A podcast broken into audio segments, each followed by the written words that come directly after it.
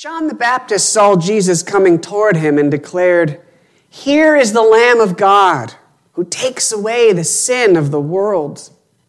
This is he of whom I said, After me comes a man who ranks ahead of me because he was before me. I myself did not know him, but I came baptizing with water for this reason, that he might be revealed to Israel. And John testified, saying, I saw the Spirit descending from heaven like a dove, and it remained on him. I myself did not know him, but the one who sent me to baptize with water said to me, He on whom you see the Spirit descend and remain is the one who baptizes with the Holy Spirit. And I myself have seen and have testified that this is the Son of God. Now, the next day, John again was standing with two of his disciples, and as he watched Jesus walk by, he exclaimed, Look, here's the Lamb of God. The two disciples heard him say this, and they followed Jesus. When Jesus turned and saw them following, he said to them, What are you looking for? They said to him, Rabbi, which means teacher, where are you staying? He said to them, Come and see. They came and saw where he was staying, and they remained with him that day. It was about four o'clock in the afternoon. One of the two who heard John speak and followed him was Andrew, Simon Peter's brother. He first found his brother Simon and said to him, We have found the Messiah, which is translated anointed. He brought Simon to Jesus who looked at him and said, You are Simon, son of John. You are to be called Cephas, which is translated Peter. All right. You know what I find really frustrating? I didn't get to celebrate Festivus, so now it's time for my airing of grievances. Here's what I find frustrating trying to show someone else pictures from a vacation or a trip it, maybe this has happened to you. You have this amazing experience, right? And you take all these pictures and then you try to share them, to recreate the awe and the wonder and the excitement. And it's impossible. You can't. I, I remember we put together this beautiful online photo album of our honeymoon to show my mom. And after like 10 photos, she looked like she was in a hostage situation. All her body language was just screaming, How much longer do I have to sit through this? And I don't blame her. When someone shows me pictures of their kid or their trip, and they take the time to explain where they were and what was happening and the joke that so and so made and what such and such happened, it's fun for a few pictures and that is it. Any more than that, and I'm already planning an exit strategy. We even have a phrase for what I'm talking about, right? When we're telling a story and we expect a certain reaction from people and we don't get it, what do we say? We say, I guess you just had to be there.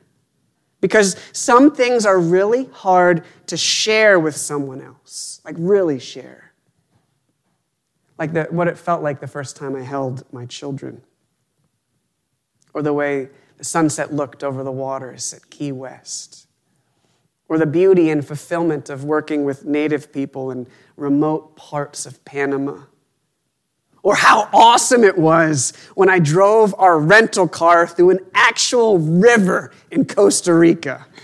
Do not ask Annie about that story. Sometimes you just had to be there, right? Some things you have to experience for yourself. That's what Jesus was telling the disciples in our reading this morning. And it's the same invitation he's offering to us. This reading takes place just after Jesus was baptized. John the Baptist, he sees Jesus and he tells his own disciples that Jesus is the guy he's been talking about.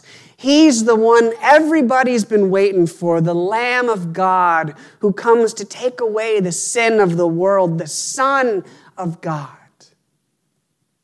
So a few of them start to follow Jesus. They just start walking behind him, following him around like you do.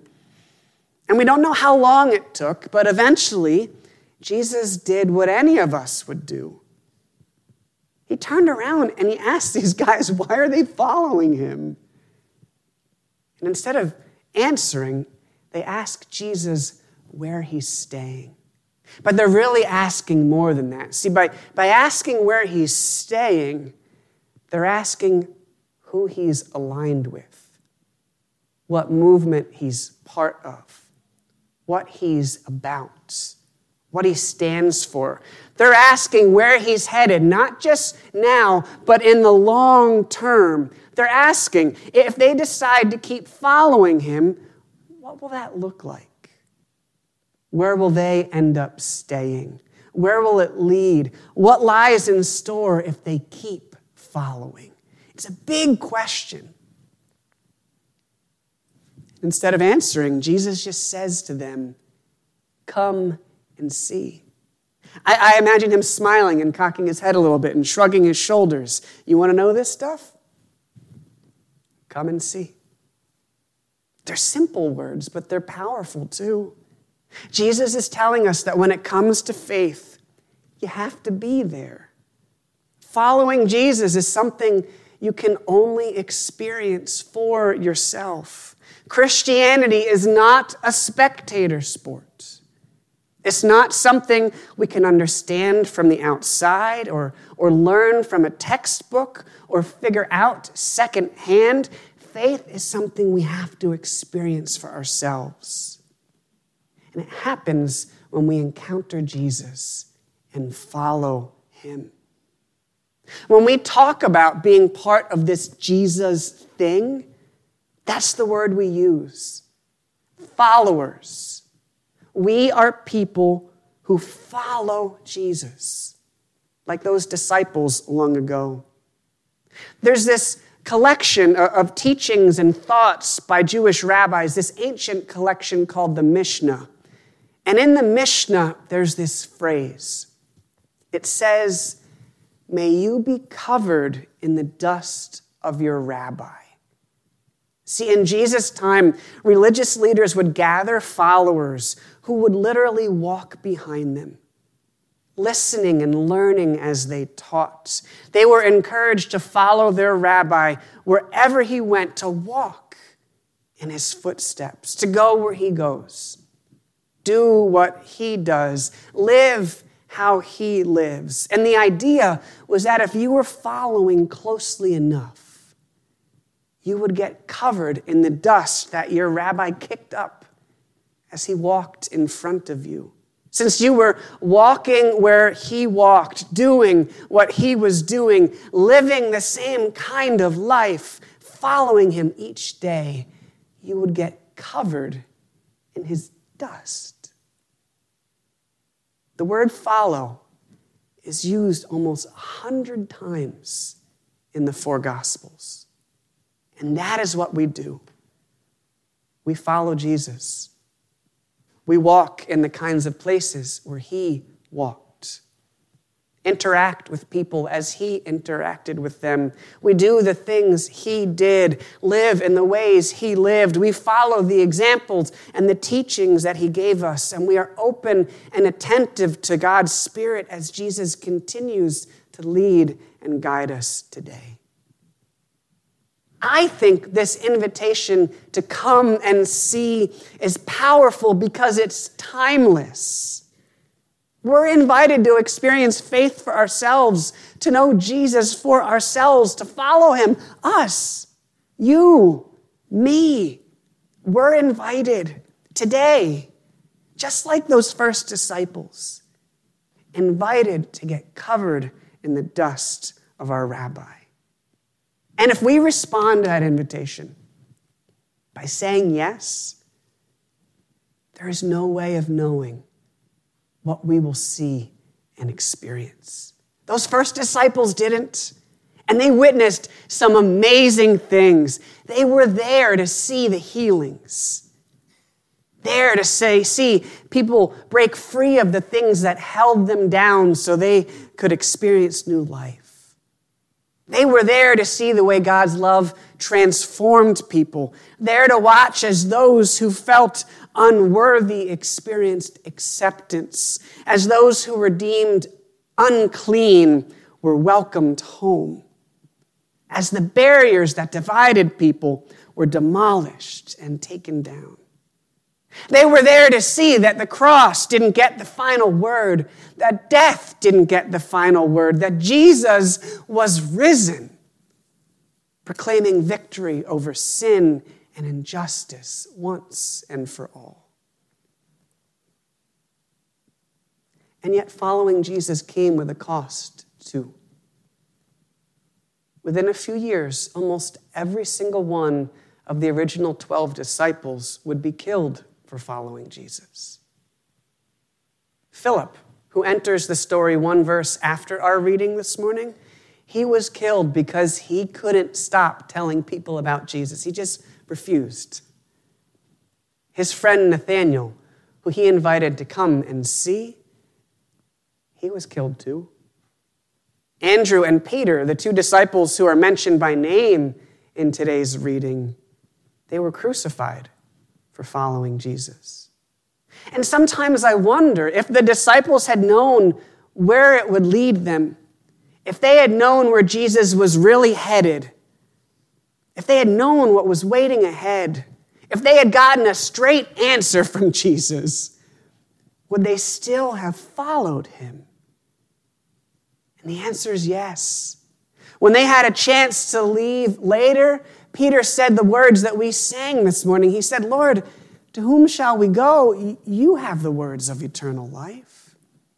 When they thought about abandoning him, it was Thomas, not that doubting Thomas you've heard about, but faithful Thomas, who said, No, let's go with him, no matter the cost. There was something about following Jesus that, even though it came with a price, was, was irresistible and worth it. When Jesus invites, people can't help but follow. They found the cost of following was just a fraction of the reward. And while following Jesus was sometimes hard, not following him, that was unthinkable. Yeah, they experienced conflict and suffering, but history tells us that they greeted those things with songs on their lips and faith in their hearts and peace in their souls because they had encountered and experienced the goodness of God. Come and see. Tomorrow is the day that we remember and commemorate Reverend Dr. Martin Luther King Jr. In his life, his work, it reminds us that the call to follow Jesus is not always easy. That responding to the invitation to come and see will lead to places that we cannot foretell. Dr. King faced violence and the near constant threat of death, mostly from people who claimed to be followers of Jesus themselves. Because of his commitment to the dignity of all people, his commitment to following Jesus, and eventually he was killed for it. He followed Jesus so closely that he was covered in the dust of his rabbi, opposed and hated, just as Jesus was. In fact, in 1961, he was scheduled to speak at the Luther League convention of the American Lutheran Church, our predecessor church. But the bishops of our church tried to withdraw his invitation because they were afraid of what he might say as he spoke the truth.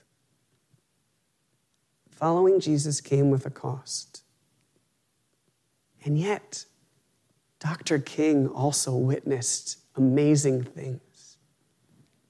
He witnessed new life as he watched the structures of segregation begin to fall, as he watched the Holy Spirit challenge and change the hearts and minds of those held captive to racism and white supremacy, as he watched justice roll down like waters.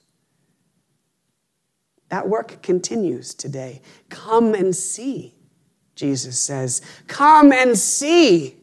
God does not control. God invites with gentle, open words of welcome, come and see. These are words that we should use all the time.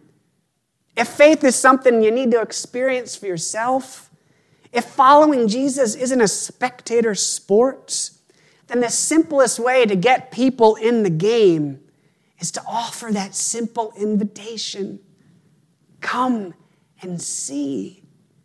We don't need to try to convince people or argue with them or, or quote every chapter and verse.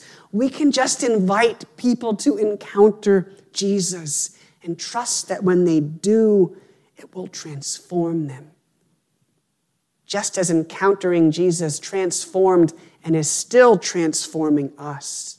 We can trust that Jesus will bid them to come and follow, and they will hear the same irresistible invitation that we have heard. So, as we begin this new year, and I think that's probably the last week I can get away with saying that, as we begin this new year, may you hear it that invitation to come and see and follow. May you be covered in the dust of your rabbi. And may you share the invitation for others too as well. I don't know where following Jesus is going to lead us this year. So let's come and see together. Amen.